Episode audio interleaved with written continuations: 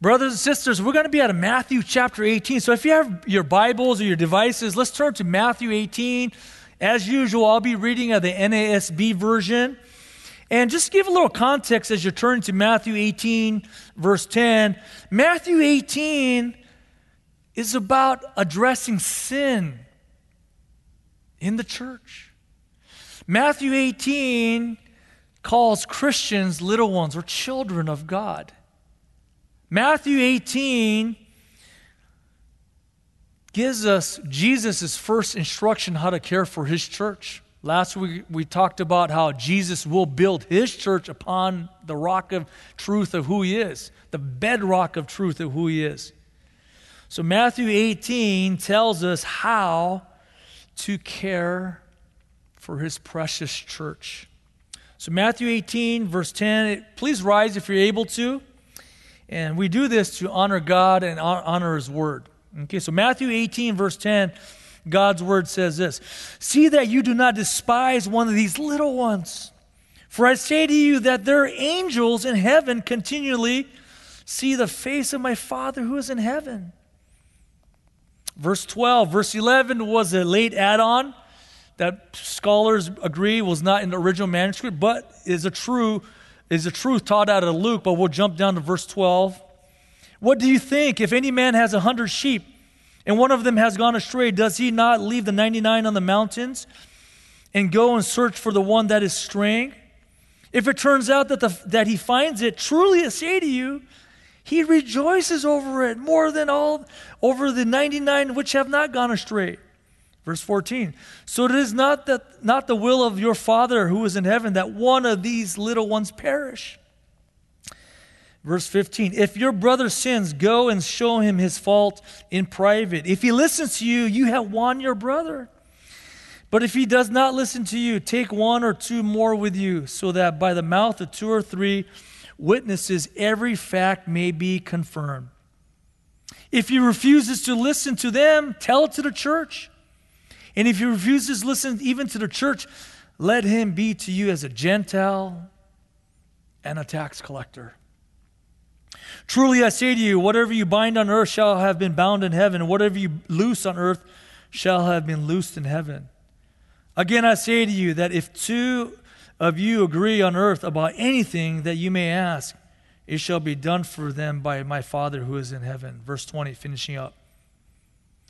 For where two or three have gathered together in my name, I am there in their midst. Let's pray. Father, we thank you for your word. Thank you, Jesus, that you care for us so much. I pray, Lord, that your word will be preached with power and conviction by the power of your Holy Spirit, and your Holy Spirit would Allow our ears to hear, eyes to see. Thank you, Lord. In Jesus' name, amen. Please have a seat. Sin is the enemy to discipleship. This is Discipleship Sunday, but discipleship is an everyday thing. It is a way of life at Evergreen and in any true church, really. And so sin is the enemy, number one enemy to discipleship. Sin disrupts fellowship. Sin keeps relationships from going deeper. Sin keeps everything at a surface level. Sin isolates brothers and sisters. Sin retards Christian growth or sanctification or edification. This is what discipleship is all about. Sin destroys our witness to a watching world. We look like hypocrites when we're sinning and saying one thing and living in another way. Sin cripples our usefulness to the Lord. Sin chokes out love for the Lord and for one another. Sin disrupts our fellowship with Christ. Serious business. Serious business. And this is where our Lord communicates to us how to care for His church. Now, let me just say this ahead of time. If you are in Christ, your true disciple, our eternity is sealed. We are going to be with Him in eternity and in glory. But what's at stake right now is your effectiveness and your witness to a dying world, to the mission field, and for one another. Sin will retard that. Sin could actually cause you to forfeit your witness and your effectiveness to the Lord. Our place in heaven as children of God is never in jeopardy to those of us truly in Christ. But what's at stake is something huge as well as our effectiveness while we're on this earth. I want to give a little testimony. When I first became a pastor, my mind and my eyes and my heart were drawn to the pastoral epistles. That's Timothy 1, Timothy 2, and Titus. These, these are known as the pastoral epistles. I wanted to hear what the Lord had to say about what it means to be a pastor. So I'm scouring through the scriptures, I'm reading the scriptures, I'm learning, Lord, how am I called to be a pastor? What am I called to do? And another sc- verse that really struck me was at Hebrews 13, 17, and I've read it before to our church family, but I want to read it again. This, this verse haunts me, haunts me in a good way. It's a very sobering reminder how serious my calling is as, as a pastor of a church. Hebrews 13, 17 says this Obey your leaders and submit to them. Why? For they keep watch over your souls as those who will give an account. The Lord will hold me accountable to how I shepherded the church family. Actually, the Lord will hold every church leader on how he or she watched over the souls of his church. Brothers, if you're if you're a husband, God will hold you accountable for how you shepherded and watched over the soul of your wife. Dads, God will hold us accountable to how we shepherded the little ones. Those sets of eyes that are looking back at us, no matter if they're newborn babies like Adina or grown adults, how we've watched over their souls. This is a serious calling. Our Lord, the head of the church, will settle accounts with us and let us know how we did.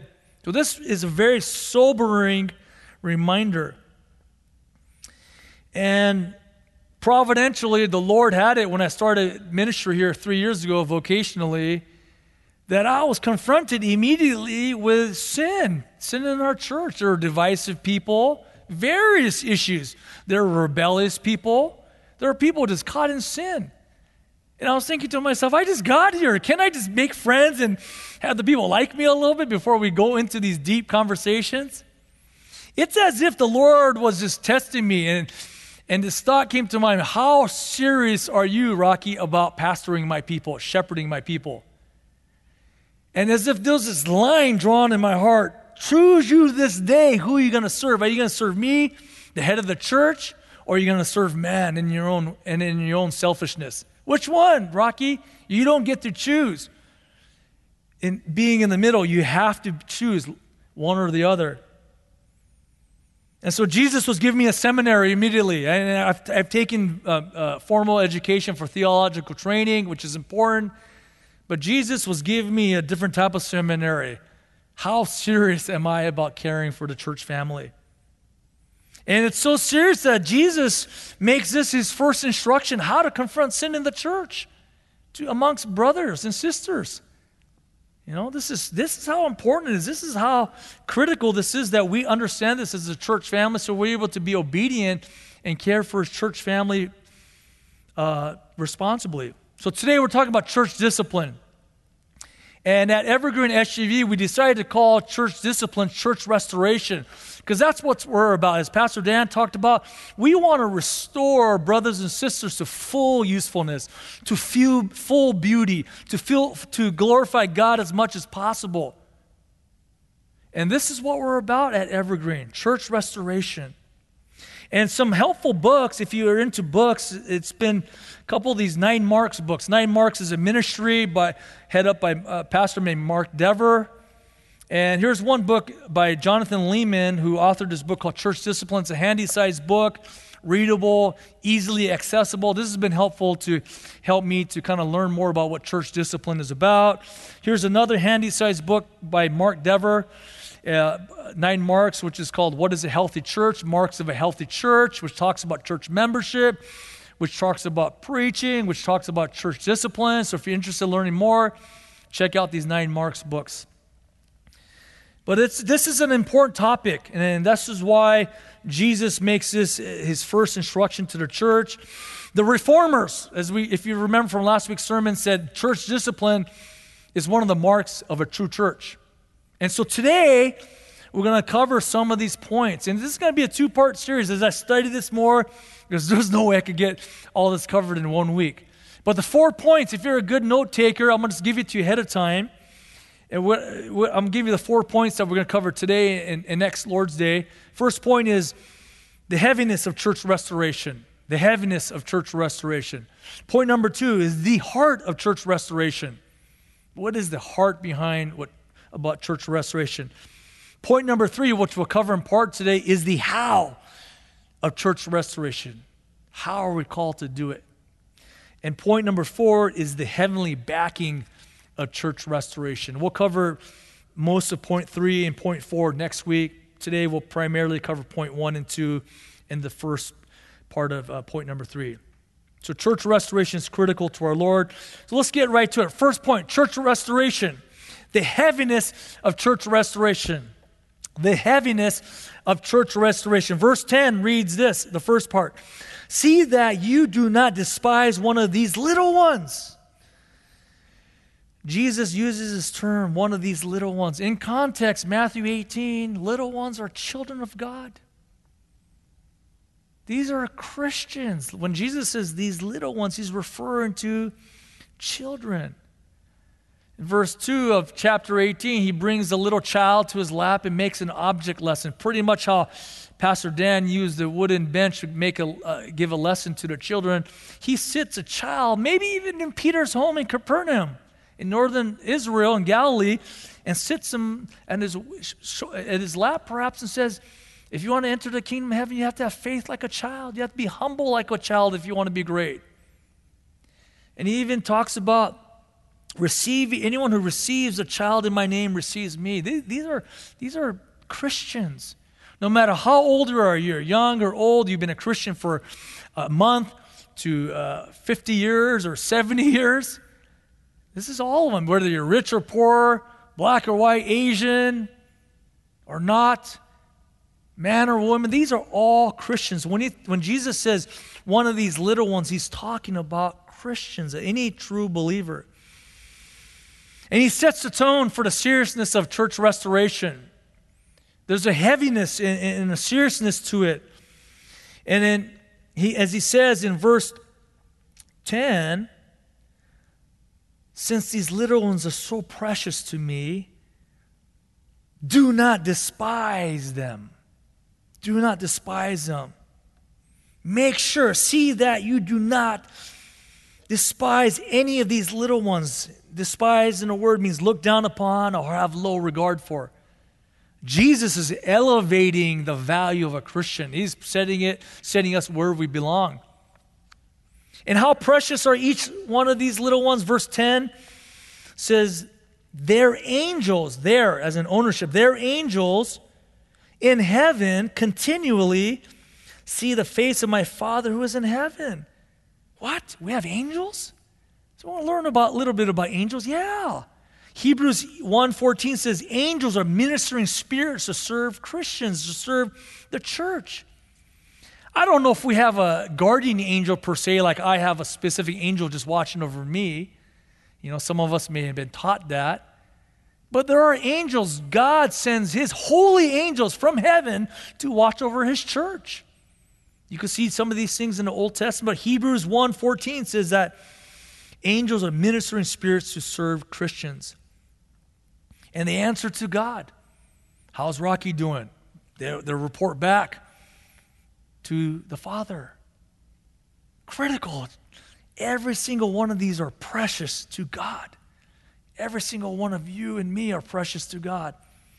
Now, this makes a lot of sense. In verse 6 of Matthew 18, if you have your Bibles there, it says this that it would be better if a millstone were hung around somebody's neck and thrown into the deepest part of the ocean if you cause one of these little ones to stumble. What a warning! leaders, anyone who has influence who causes other Christians to sin, Jesus makes a huge warning that it's better if you were thrown into the ocean with a big stone tied around your neck. What? Ephesians 1 5 says that we were chosen before the foundations of the earth. We were predestined to be adopted as children. This is how much God loves us. We're chosen before you, you and I were formed in our mama's wombs. God knew you beforehand. God chose you beforehand. You've always been precious in God's sight. Matthew 10 30 says that every hair on our head is counted by God. God knows how much, how many hair, strands of hair we have in our head. He knows us, He knows you, He cares for you. Bible says in Peter that we are purchased by the blood of Christ, the precious blood of Christ. Christians have the utmost value. We're made in the image of God, and on top of that, we've been purchased, bought by the blood of Christ. We are very precious. So when Jesus says, "Do not despise these little ones," critical that we heed his words that we do not despise any Christian. We value Christians, other brothers and sisters in Christ. So, how do we despise one of these little ones? So, you, Pastor, tell me, this is important. I don't want to defy what our Lord is saying. Well, a loving father corrects his children. Hebrews 12, verses 5 through 11, talks about how a loving father corrects his children, disciplines his children. Any parent will understand this. If you love your children, you will correct them from waywardness. You will not allow them just to live life and say whatever they want. You help them. We help them. Any mother knows this that a good, loving mother corrects their sons and daughters. And the Bible even says that if, if God doesn't correct you, you might be an illegitimate child. You may not actually be a son or a daughter of God if you don't have any discipline in your life.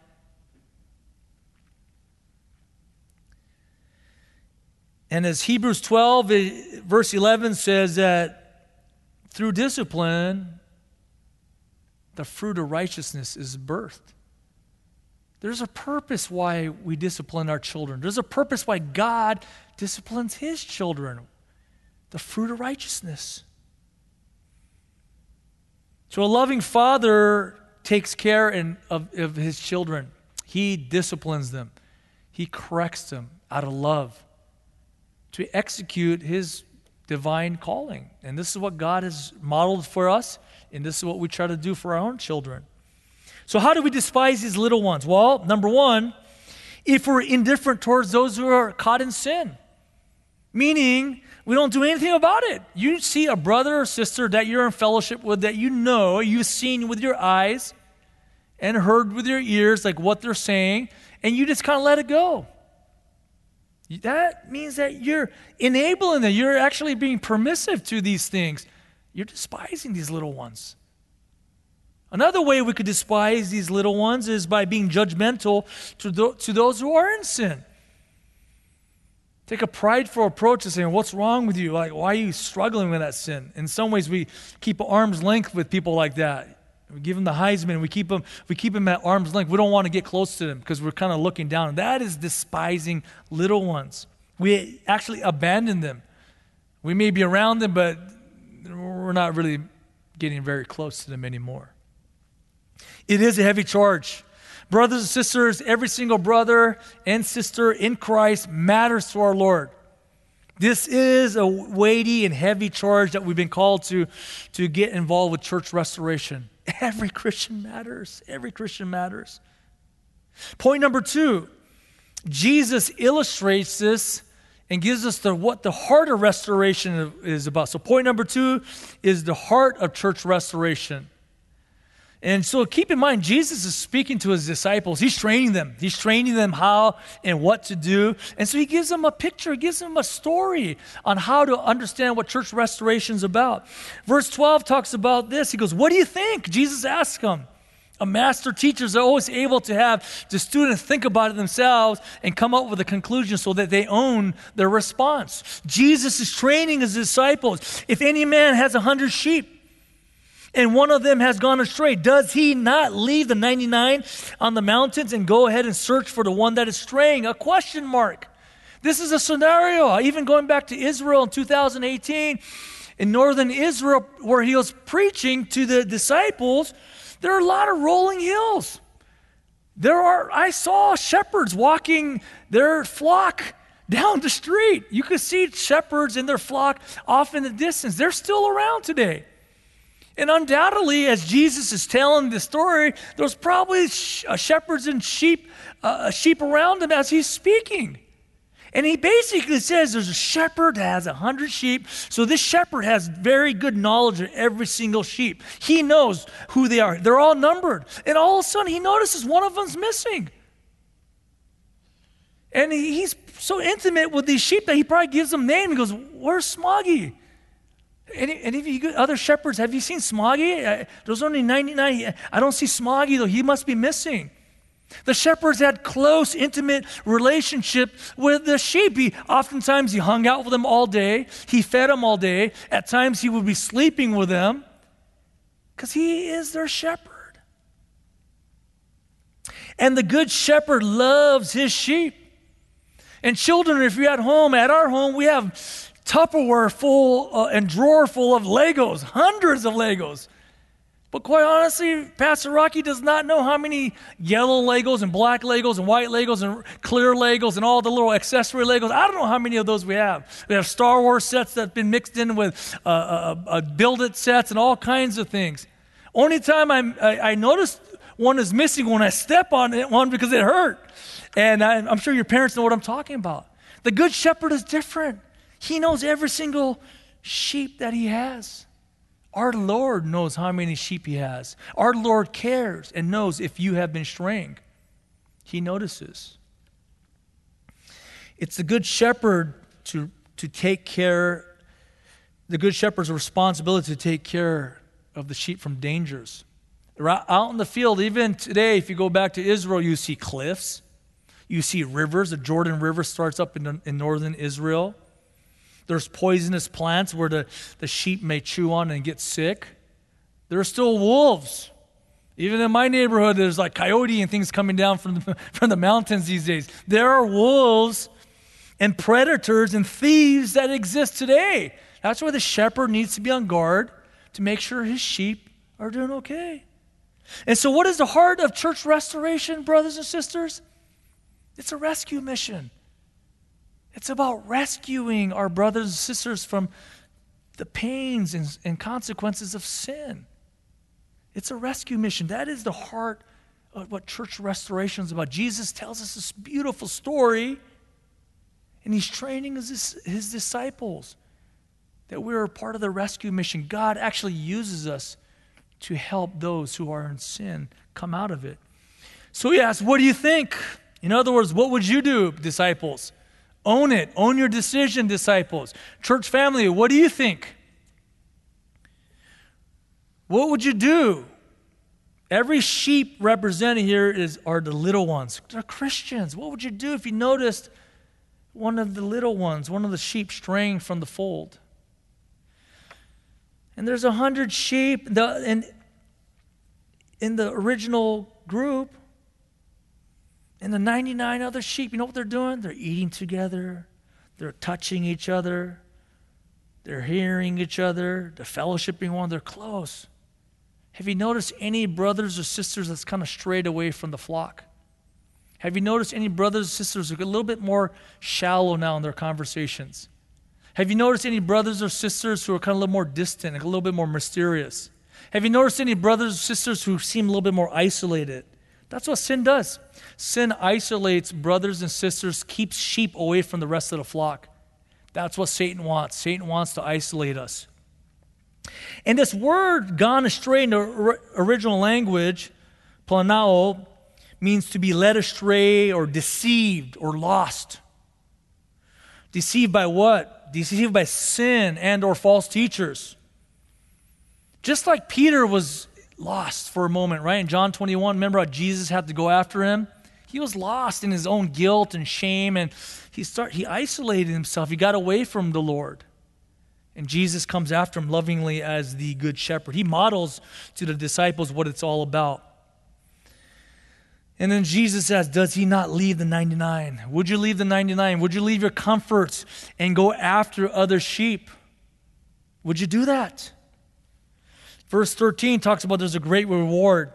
If it turns out that he finds it, if it turns out that he finds it, truly I say he rejoices over it more than over the 99 which have not gone astray. There's an incredible celebration in heaven and amongst the brotherhood who know what took place. There's a great celebration. Jesus wants to bring sinning believers back into the fold. He doesn't want you to be in isolation. He doesn't want you to be stuck in your own thoughts. He doesn't want having you to play out that narrative to explain to others why you're not involved as much anymore. He doesn't want that. In verse 14 it says so that so it is not the will of your father who is in heaven that one of these little ones perish. Jesus is the good shepherd. In John 10, it says that he holds his sheep in his arms. John 10 also says that the Father holds the sheep in his arms, and no one, nothing can snatch him out of the Father's arms. He holds us high and tight. The Father secures us. The Father's heart is to see every sheep restored. And what the Lord, the head of the church, has done is this He's commissioned all of us to be on this rescue mission with Him. He's called us to get out of the flock, get out of our comfort zone, to go after sinning sheep. John Piper, he's a pastor, a preacher, an author. He heads up a ministry called Desiring God. Says this You are God's appointed means to keep your brother or sister from falling into sin. God uses us to help one another, to care for one another. And, and this is important that we understand this. This is not just the pastor, this is not just one of the church leaders, this is all of us. No matter how young or old you, we are, we're called to be part of this mission, this rescue mission. And now Jesus tells us how. Third point, the how of church restoration. The how of church restoration. Today, we'll just cover uh, the first step in church restoration, and then we'll continue on next week. First instruction to the church, verse 15, says this If your brother sins, let's just stop right there. If your brother sins, your brother, sister, little ones, any child of God sins. These are fellow Christians. What type of sin are we talking about? Do you see your brother or sister trapped in a pattern of sin? Do you see this? Have you observed with your eyes and your own ears this sin being played out in their lives? Well, just like the good shepherd, the good shepherd knows his sheep. He sleeps with them, he walks with them, he feeds them, he plays music to them, perhaps. He might even start talking to them. The good shepherd knows his sheep. To know his sheep this well and for us to know one another so well, we need to be in relationship. Brothers and sisters, are we in close relationship with one another where we could actually observe these things? Or I could see and, and feel you. That's why we are doing everything we can to remain connectivity to one another. That's why we long for the day where we could see one another. I mean, I was talking to the people outside today at 9 o'clock.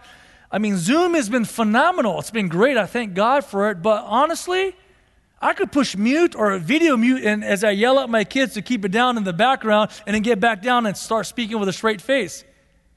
When we're together, we're able to see each other. You're able to see how I relate to my wife. You're able to see how I relate to my children, how I parent my children. You're able to see how I relate to other brothers and sisters. You can see this. Not just for me, but I can see you as well. That's what we value togetherness, being able to see. So someday we long for that day God willing, it'll be sooner. We long for that day when we could gather back together. This is important.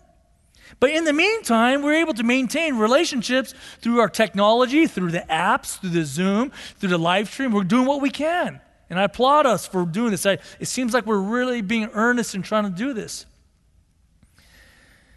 But let me just say this much, brothers and sisters. If you see your brother in sin, look what Jesus says next go he says, Go and show him his fault in private. Guess what, brothers and sisters? You just been deployed. You just been deployed on this rescue mission trip. You are. You've been deployed, and, and, and, and this is a hard task that you've been charged to do by our Lord. But here's the good news all of us are armed or equipped with the power of the gospel. You're there offering up the full hope of restoration provided through the gospel. You're there to show them your full love and your care for the sheep that's lost. There is no more condemnation. There is no more shame. No longer have to feel guilty of what's been up. Just now you offer this full hope and full hope of restoration, which comes through the gospel message of Christ. We get to be reminders of God's love and grace to sinning brothers and sisters. And to remind them that they are children of God. Children of God. Just like any family, all children sin. Me being one of them. But we never stop being sons and daughters to our parents, right? How much more God? How much more does God treat us when we sin against Him?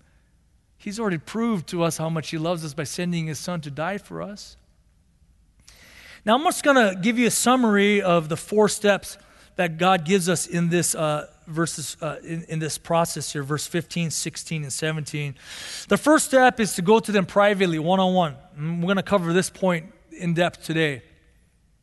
The next step, if that doesn't turn out to restoration, is to bring two or three with you. Basically, you're recruiting more people on the rescue mission. Step three is if they don't listen to them with obviously with time and much prayer, you bring it to the entire church. Now you recruit the whole church to come along the uh, the rescue mission. Fourthly, if that doesn't work, then you remove them, remove the covering of the church from them. And instead of treating them like brother or sister, you start treating them like friend, because there may be some serious questions about their salvation. And most of the time, it ends up with step, step one is it. That's all you need. Step one is where 99% of these things should end, right then and there. That your brother or sister loves you so much that you come to them and God graciously allows you to repent and you're able to see the error of your ways. So, but next week we'll cover steps two to four. Okay, but today we're just going to cover step number one. Go to him in private, the Bible says. Step one. That word means go, means go. Okay, that means you, we need to be proactive. We need to go out there. We can't wait for the sinning brother or sister to come to us. Just like the shepherd, he left the flock and went after that sheep. He was very proactive about it. He did not wait or play it safe. You know, he didn't wait for the, the lost sheep to come back. They're lost for a reason, right? Lost sheep need help. They may be stuck in a ravine. They may have a broken leg. They might be lying there uh, dying, eating poisonous food. And plus, they're not like dogs. Dogs may be able to make it back home. These sheep, once they're lost, they're lost. And let me say this timeliness is very important how we respond. What do I mean by that? Timeliness upon prayer and upon the incident of the sin or sins occurring, it's easier to address these things while the clay is still soft. While the clay is still soft, while the incident is so fresh, you come to them lovingly. People, there's no fair dodging. They know this happened. But if you wait months, years go by, the same sun that softens the wax also hardens the clay. So the more you wait, people could be blinded to the issue. People could be even hardened to the issue. And let me just say this much we're the light. We bring the light to them and uh, make them aware of what's going on. So the longer we wait, it may communicate an attitude of uh, it's okay. It may communicate a, a, a culture of enabling or permissiveness. So that when you do finally come, it's like, well, why didn't you come to me before? What was the big deal now? Now that why didn't you address it earlier? Hardness of heart. Hardness of heart. It's to show him his fault. This, in, in, in, in, in essence, means shed light on the sin. Sheep have poor depth perception, meaning they can't, it's hard for them to gauge things and how far they are from, from the sheep. So sheep may not be able to recognize where they're at, what they're doing, that they're, it is wrong. They're not even in the right area anymore. Same thing with sinning believers. Sinning believers may just be blinded to their issue. They may not see what the issue is. So that we need one another to help them get back home. Lost sheep need help. Turn with me to Galatians 6. I'm gonna, our Lord gives us clear instruction on how to do this. And it's just it's more important than the how to is kind of the heart behind it. Genesis, uh, uh, Galatians 6 New Testament letter written by Paul. Galatians 6 1 says this Brethren, talking to the little ones, all of us, even if anyone, even if anyone is caught in any trespass, that's a sin, you who are spiritual, restore such a one in a spirit of gentleness. Wounded sheep may have fallen and broken bones. Wounded sheep may have eaten poisonous plants as they're just lying there, as their stomach is bothering them. They're sick. Wounded sheep may have been attacked by wolves and been bit, have been bitten in the leg and bleeding. Sinning believers may have been broken right now because they're suffering through the consequences of their sin. Sinning believers may be sick and start thinking in worldly ways and start being pessimistic towards the world and towards the church because they're struggling in their sin. Sinning believers may have been attacked by wolves and under false teaching. So the shepherd needs to be gentle, coming to them, tender, nursing any wounds, being able to gently carry them back to the fold, to the flock. In like manner, how the good shepherd treated Peter in John 21, he was very gentle with him. He didn't come with the whips, right? He had breakfast for him. Breakfast. Let me take care of you, Peter.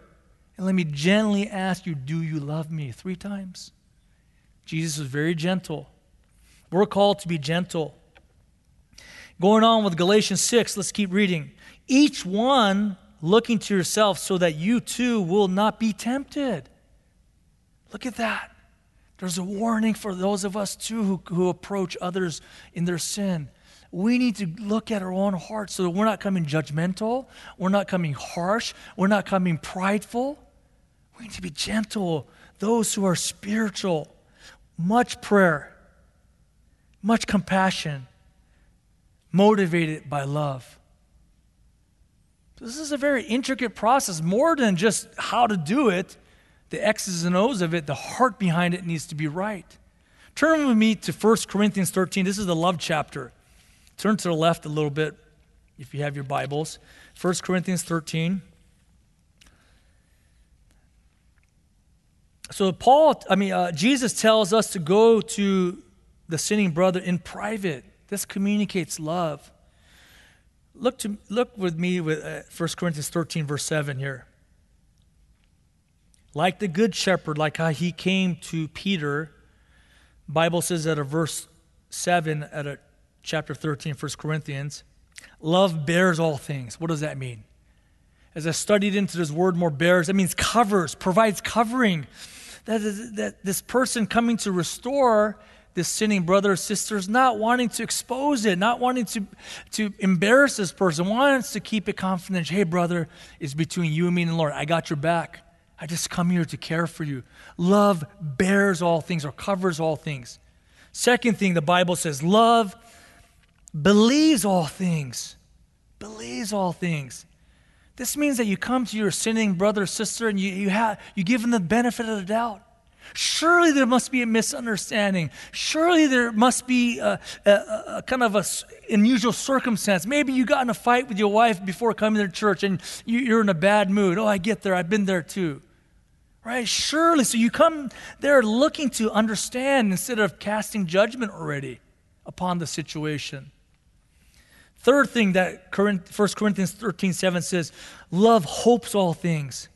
That means that as you come to your brother or sister, you're hopeful that there'll be restoration. You're not just going through the motions as, all right, check Jesus, I approached them, I addressed it, and that's it. No, you're hopeful that something good will come out of this. That this brother or sister will be restored back to its original form. Like Pastor Dan said, restore before, right? Back to how you knew him or her before they got distant, before they got shallow, before they got isolated. You bring them back. Welcome back, brother or sister. Remember the old days? This is how we want to have it. Love hopes all things. Something good will happen through this process. The fourth thing that Paul brings up in, in this love uh, verse is love endures all things. It's expensive, brothers and sisters, to enter into these conversations. It's absolutely expensive. This is one of the hardest things that I've been through. I love studying the scriptures. I, I don't know if you could tell, but I actually love teaching and preaching the Word of God. The counseling and the confronting of sin, this has been expensive in my life. It's been hard. It's been hard. Sometimes sheep bite back. You know, you may be accused of, of, of, of being harsh, accused of being unloving, accused of being judgmental. So as you receive those things, let's make sure we take inventory. Is there any truth for that? But you may be falsely accused just because the sheep are wounded and they're, they're hurting. This is expensive. This may cause you to have a lot of mind time on these things. And sometimes you come home and you're kind of grouchy because you're thinking about all this stuff all day. This is expensive. Are you willing to not play it safe as Jesus challenged the disciples and go there with people?